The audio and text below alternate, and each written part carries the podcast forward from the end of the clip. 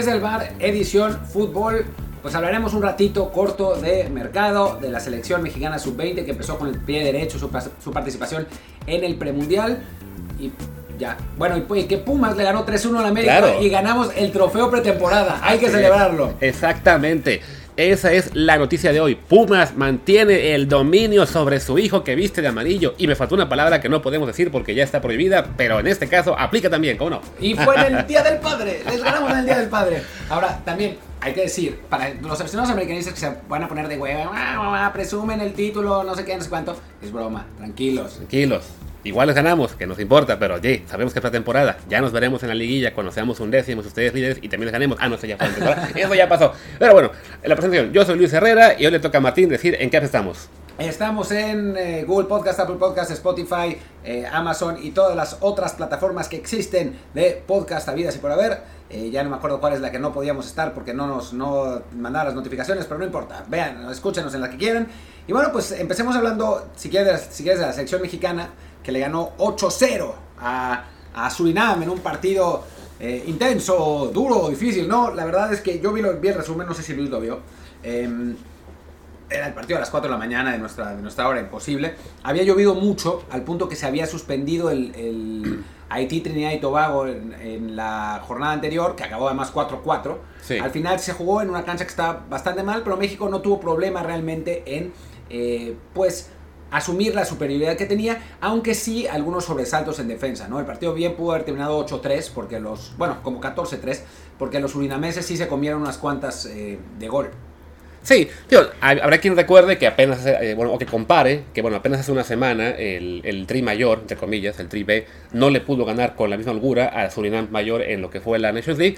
Hay que también, bueno, recalcar la diferencia. En el caso de los equipos mayores, el de Surinam es un equipo pues armado ya con muchos jugadores que están en Europa, que juegan en Holanda, en, en Bélgica, en Turquía, en, en Bulgaria, un de más. Entonces son muchos jugadores nacidos incluso en Europa, en, sobre todo en Holanda, con pasaporte surinamés. En el caso de la sub-20, me imagino que ahí sí son más jugadores pues originarios de Surinam de, o sea, desde el principio. Entonces no tienes todavía las posibilidades de incorporar a mucho jugador europeo como ya hicieron la mayor, ¿no? Entonces, el, lo que es el margen de diferencia entre un país y otro es mucho más amplio a niveles juveniles. Recordemos además que México siempre en juveniles pues le pone bastante eh, énfasis a la preparación, a las giras y todo. Y bueno, tiene además una Liga MX pues mucho más profesional o profesional, no como la de Surinam. Entonces es normal que en este caso sí veamos una diferencia de ese tamaño, que también la vimos en el caso de Estados Unidos, ¿no? Sí, que ganó 10-0 a San Kitts. Y bueno, en el partido de México lo que valía la pena era ver las actuaciones individuales, ¿no? O sea, de, la, de los seleccionados. Obviamente el, parámetro no es bueno. Los siguientes partidos van a ser más parámetro. Trinidad y Haití, sin ser ninguna maravilla, pues van a ser rivales un poco más, más eh, potentes.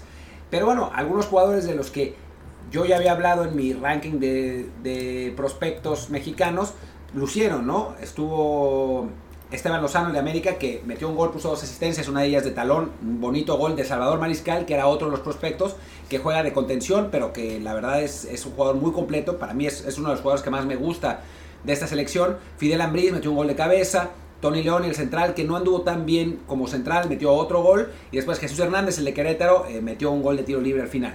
¿No? Eh, es una actuación que de nuevo no se puede concluir nada de este, de este resultado, ¿no? 8-0 contra un equipo que, que además físicamente muy inferior, que eso está bien, es una selección mexicana con mucha talla, ya lo habíamos platicado, jugadores, muchos jugadores que, van, que están por encima de un 80, es realmente algo atípico para, para las selecciones nacionales, y los surinameses, por una vez, enfrentamos a un rival que claramente era inferior físicamente y se notó, ¿no? México ganaba todos los duelos, un montón de goles por arriba. Así que, que bueno, creo que, digo, en principio, ilusiona esta selección no por este resultado, sino porque parece tener una, buena generación de jugadores, pero ya sabemos que la dificultad vendrá después, ¿no? En los partidos. Primero contra Haití, Trinidad y Tobago, cuartos de finales de chocolate, creo que juegan contra Puerto Rico. es, lo, que está yo teniendo que me da, que sean octavos de final. O sea, que por alguna razón, ya la CONCACAF ahora le dieron bye a Nicaragua, Curazao, República Dominicana y Puerto Rico. Y México, ganando su grupo, le toca a Puerto Rico y ya después a lo que sería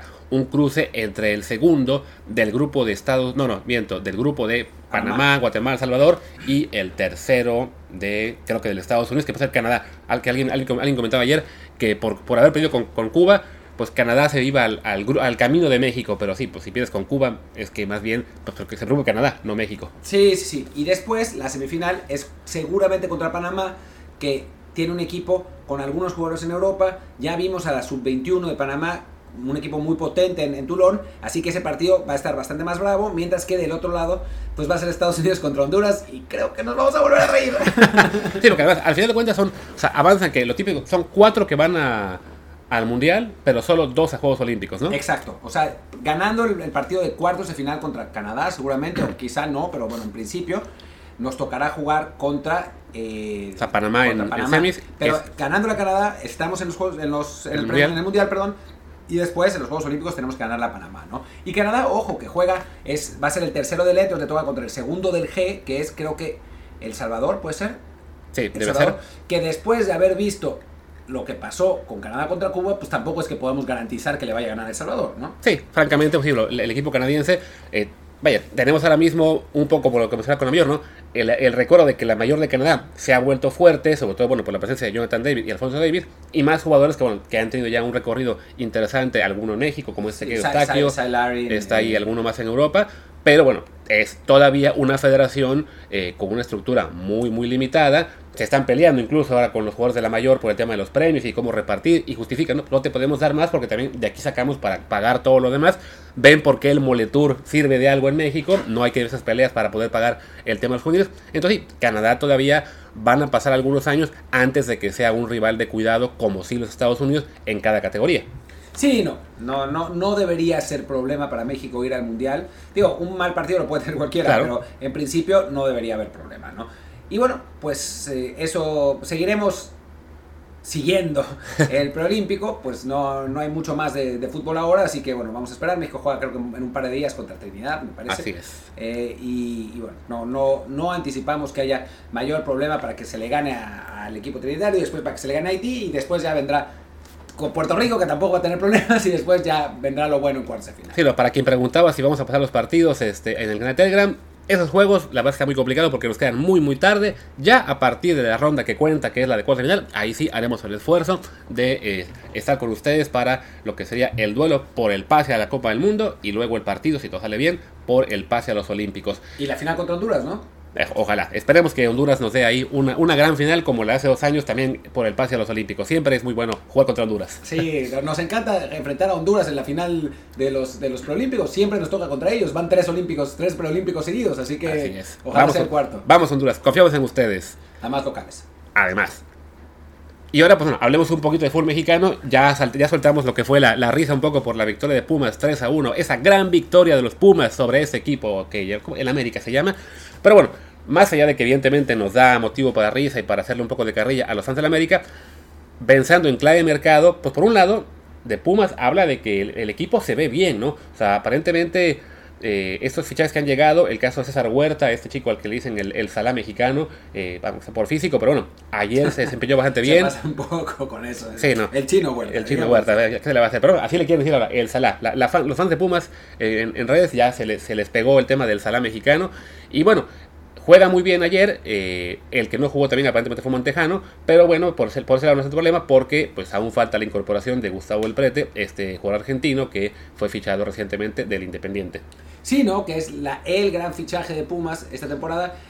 Me, me decía la gente de, de, allá adentro que pues, podía haber llegado, podía llegar otro jugador, un extremo derecho, al final de cuentas parece que no, esencialmente porque Fabio, ya hasta se me olvidó cómo se apellida Fabio, Fabio Álvarez, tiene que irse porque tiene el salario más alto del equipo y no le encuentran a quien, quien quiera agarrar ese salario y entonces eh, pues no se va, no se va y no se va y pues con eso no puede llegar el, extremo derecho. Era un buen extremo, las dos opciones eran buenas, la verdad, una de Brasil y otra de Argentina, no las que se estaban diciendo, ninguno, nadie, nadie le acertó con los nombres, pero a final, a final de cuentas pues no, no pasó lamentablemente, así que pues parece que iremos con estos jugadores pero lo que me cuentan también de dentro, desde dentro del equipo es que se ve muy bien. Sí. Se está viendo muy bien. El, sí, es que así, bueno, así Lilini pues ha mostrado como técnico poder trabajar muy bien con lo que le den, que no era una plantilla muy, muy fuerte en últimos años.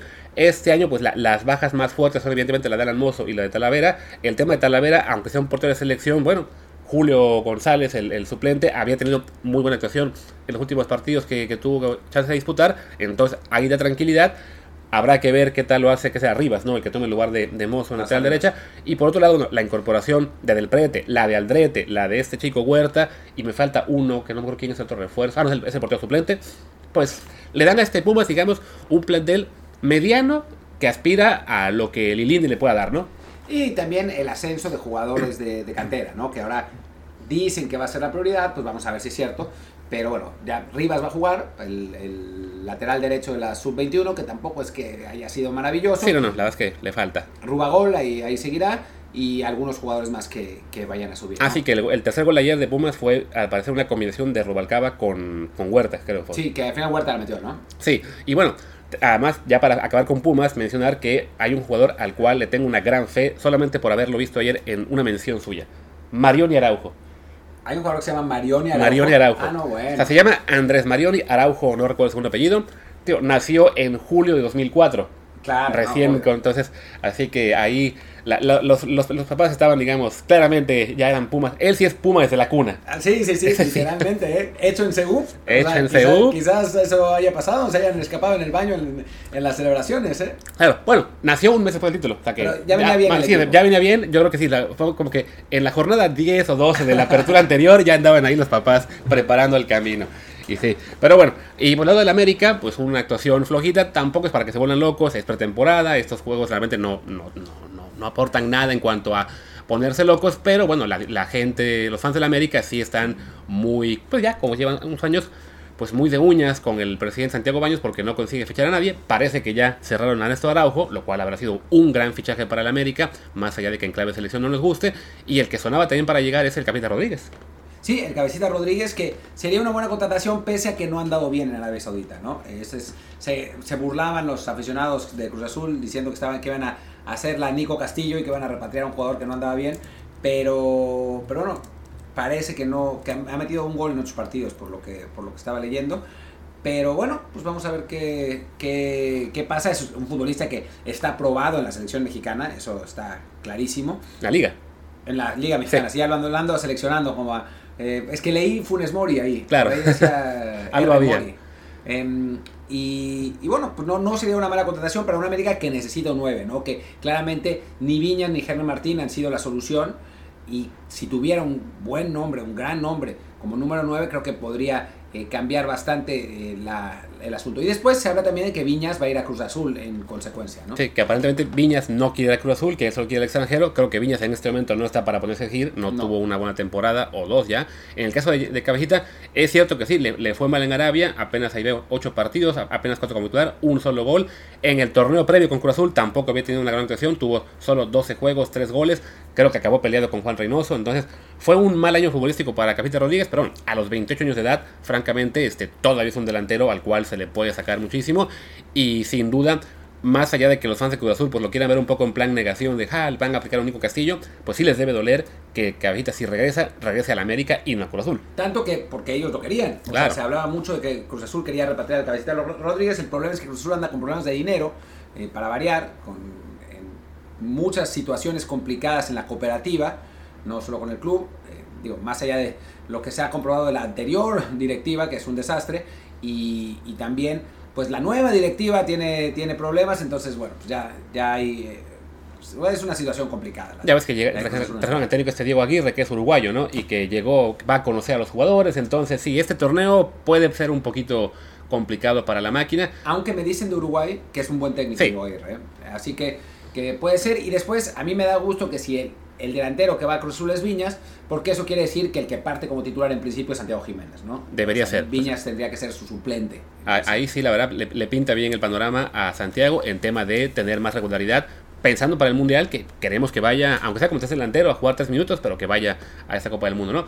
Y fuera de eso, bueno, en temas de mercado, eh, Chivas, pues ya tuvo sus refuerzos como fueron Alan Mozo, Fernando González y Gales Sandoval. No parece que les vaya a alcanzar para mucho más. Veía yo un reporte de que la- los fans de la América quieren a Carlos Vela, pues qué bueno que lo quieran, pero Los fans de Chivas también. también, y los fans de Pumas, y los fans de Monterrey, y los que ustedes quieran, pero pues Carlos Vela está muy feliz en Los Ángeles.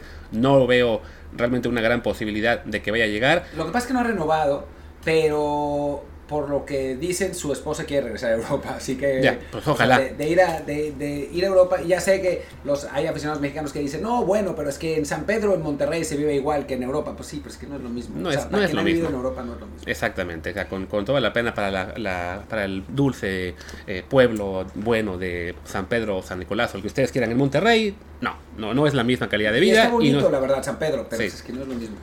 Digo, de Toluca, que es el equipo que más ruido hacía porque iban a traer a Cavani, luego iban a traer a Luke de Jong, y luego resultó que salió un comunicado, aunque era falso, pero bueno, se lo comieron muchos de que de Toluca nadie se burla y mucha gente se lo creyó. Que se estaban burlando del comunicado de Pumas, que, que ese comunicado sí, Sí. fue un ridículo monumental, que decía de Pumas nadie se burla y al final sí se burlaron. Claro, pues por el comunicado nos, nos- burlamos hasta los fans de Pumas por ese Sí. comunicado. Ya, qué bueno que eso pasó ya hace un tiempo, no, no hay que Pero bueno, igual Toluca pues trajo a Thiago Volpi, ese portero que con Querétaro fue eh, figura y que incluso lo quería naturalizar mexicano para que fuera a la selección. A Fernando Navarro. A Fernando Navarro, que bueno, creo que ya está en una etapa de su carrera en la que no va a ser titular indiscutible, pero aún puede aportar mucho. Así que es como el básquetbol, ¿no? es como el sexto hombre, desde la banca puede aportar muchísimo. Pues eso hizo con Pachuca.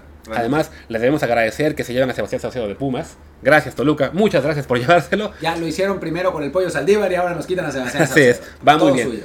¿No quieren a Fabio? Sí, Llévense a que se Fabio, ¿no? a Fabio. Toluca. Y bueno, además llevaron a Andrés Mosquera y Jan Meneses. Toluca se está armando bien. Es un equipo al que no se le ha hecho mucho caso últimos años porque pues, tuvo un bajón importante. Pero esos refuerzos creo que es de los que más ha movido el mercado en la Liga MX. No, y ojo que falta uno, falta el, el 9, que Claro. parece- dijeron Marioni, dijeron Luke de Jong, parece, y este me duele, que va a ser Carlos, Carlos González. Sí, el que está en Tigres, que El era que de está en Pumas. Tigres, que era de Pumas, que ese me encantaría si volviera a Pumas, aunque ahora no hay espacio, pero, pero se- es un jugador que pues, en Pumas funcionó muy bien, en Tigres, pues es que en Tigres, en fin. En Tig- Tigres se lleva a los de Pumas nomás para hacer los eh, corajes y para pagarnos a nómina, pero sí. ¿Por qué no? Mejor que nos revuelvan. Bueno, sí, que lo devuelvan o que nos manden a Bigón de, vu- de vuelta, que estará, estará más contento. En, Pero Bigón sí ha sido útil. sí, el, el Tigres sí ha funcionado. Digo, Monterrey todavía no mueve gran cosa. Se llevaron a Rodrigo Aguirre de Necaxa. Ya por fin se deshicieron de Vincent Janssen, ese seleccionado holandés que no funciona en No Liga funciona. MX. Este, Bueno, León, León sí, León trajo a este, a este argentino eh, que- y a un brasileño me parece. Eh, tengo perdí, se- se, se cargó la página. Renato Ah, Paiva, no, el a Vero. Castillo, claro, al, al ecuatocolombiano. Claro, ¿no? el, el jugador que tuvo en vilo a todo Colmebol con el tema de si era o no este, ecuatoriano, colombiano. eh, al final la FIFA dijo, si el gobierno de Ecuador dice que es ecuatoriano, yo no me voy a meter en problemas, es ecuatoriano y dejen de joder. Es que además, a diferencia de, otras, de otros casos donde se ha protestado, eh, no es que hubiera jugado con Colombia antes. Ajá. O sea, en realidad, pues el problema es de gobierno, de pasaporte, y es como, bueno, pues Sí, que se es- entre ellos. Sí, pero- es una falsificación de documentos. O sea, digamos que lo que uno puede, eh, digamos que deducir de todo lo que se ha leído de esto es que, que sí, na- habrá nacido en Colombia, lo registraron en Ecuador cuando era niño, pues porque vivieron en Ecuador y era más sencillo tenerlo ahí. Y ya el gobierno ecuatoriano dijo, pues si lleva toda la vida acá, no estén chingando, es ecuatoriano y punto, ¿no? Creo que más allá de dónde haya sido el lugar real donde nació, sí creo que es el tipo de cosas en el que, sobre todo a la latinoamericana, uno dice, está bien, ¿no? Es, es una pequeña falta, pero pues, ¿qué tan santito? Sí, no, y además no, no es que hayan hecho trampa futbolísticamente, ¿no? Y digo, este chavo Di Llorio, que es argentino, que viene del Everton, que es un equipo de Grupo Pachuca también, Sí. eh, del Everton de Viña, del Viña no, del no, de- no el inglés. de inglés. Y, bueno, y al portugués Renato Paiva, ¿no? Que era el, entrenador del Independiente del Valle en Ecuador, que lo hizo, lo hizo muy bien ahí. Y bueno, pues fuera de, esos, de esas eh, contrataciones, creo que Todavía falta, todavía falta que se mueva mucho el mercado. Eh, le falta un 9 obviamente a Monterrey para Sí. reemplazar a Jansen, porque el otro, Alvarado, el platanito Alvarado, se fue a préstamo a León también. Ujú. Entonces llegará alguien seguramente, no sé, de- Supongo que, ah, bueno, Joel Campbell habrá regresado a León, algo leí de que ya, ya- regresó reportó. a León, ah, Sí, está- estaba a préstamo con Monterrey, aquí no lo ponen porque, bueno, no cuenta como alta baja, pero sí se- ya se acabó su préstamo. con más razón. Sí, y vaya, es un, es un mercado pues complicado para la Liga MX porque al, haber- al tener que arrancar más temprano de lo habitual, que de por sí ya el fútbol mexicano siempre arranca muy temprano en comparación con Europa, y esto hace que todavía haya mucho movimiento, pues bueno, seguramente veremos algunas altas y bajas ya con el torneo muy arrancado. No, y ojo con los, refuerzos de Juárez. O sea, Ah, sí, Darwin claro. Machís, que es quizás la contratación del, del año en México. Talavera, que se va para allá. Y técnico, y como técnico cristante, ¿no? Eso fue como de que, machis, talavera, cristante. Bueno, sí, pero al final de cuentas, pues es un técnico reconocido que ha tenido éxito en México. tam- También el Tuca lo tenía, pero bueno, en fin. Sí. Machís sí es un jugador que el año pasado no anduvo bien, pero que, que en su momento anduvo muy bien en Granada, en, en, en España. Y, y bueno, Talavera, que es un portero que sabemos que es una garantía, ¿no? En Pumas anduvo muy bien y no, no, hay, no hay que eh, pues desdeñarlo por eso. Así es. Y bueno, aquí seguramente nos hemos saltado algún, algún bueno, llega Javier Correa, tanto de Racing a Santos Laguna. Santos es un equipo, no, los equipos de Iraragorri, de Orlegui, este, tienen buen ojo con el tema de fichajes. Habrá que, es, habrá que estar atento ahí a ver qué tal les va eh, este torneo. Y ya hablaremos eh, con más calma en próximas eh, semanas, seguramente de lo que es todo el mercado en México, porque insistimos, se va a mover muchísimo. Por lo pronto, con esto ya hicimos un, un pequeño repaso de Liga MX, para, para que no nos digan de que, de que ya nunca hablamos de Liga MX hasta que se fue este Friedman. este Friedman, que pues iba, iba- iba a decir, este comentarista cuya agente nos ha negado su presencia El, el in- innombrable. innombrable. El Pero ya. innombrable. Pero bueno, pues muchas gracias. Ya estaremos de regreso en estos días para hablar de distintas cosas. Yo soy Martín del Palacio. Mi Twitter es arroba martindelp. Yo soy Luis Herrera, el mío es arroba luisrha, el del programa y también en Telegram, que se nos pasaba decirles, sigan en Telegram para ganarse la playera de la selección mexicana firmada por Guardado, Ochoa y Raúl Jiménez.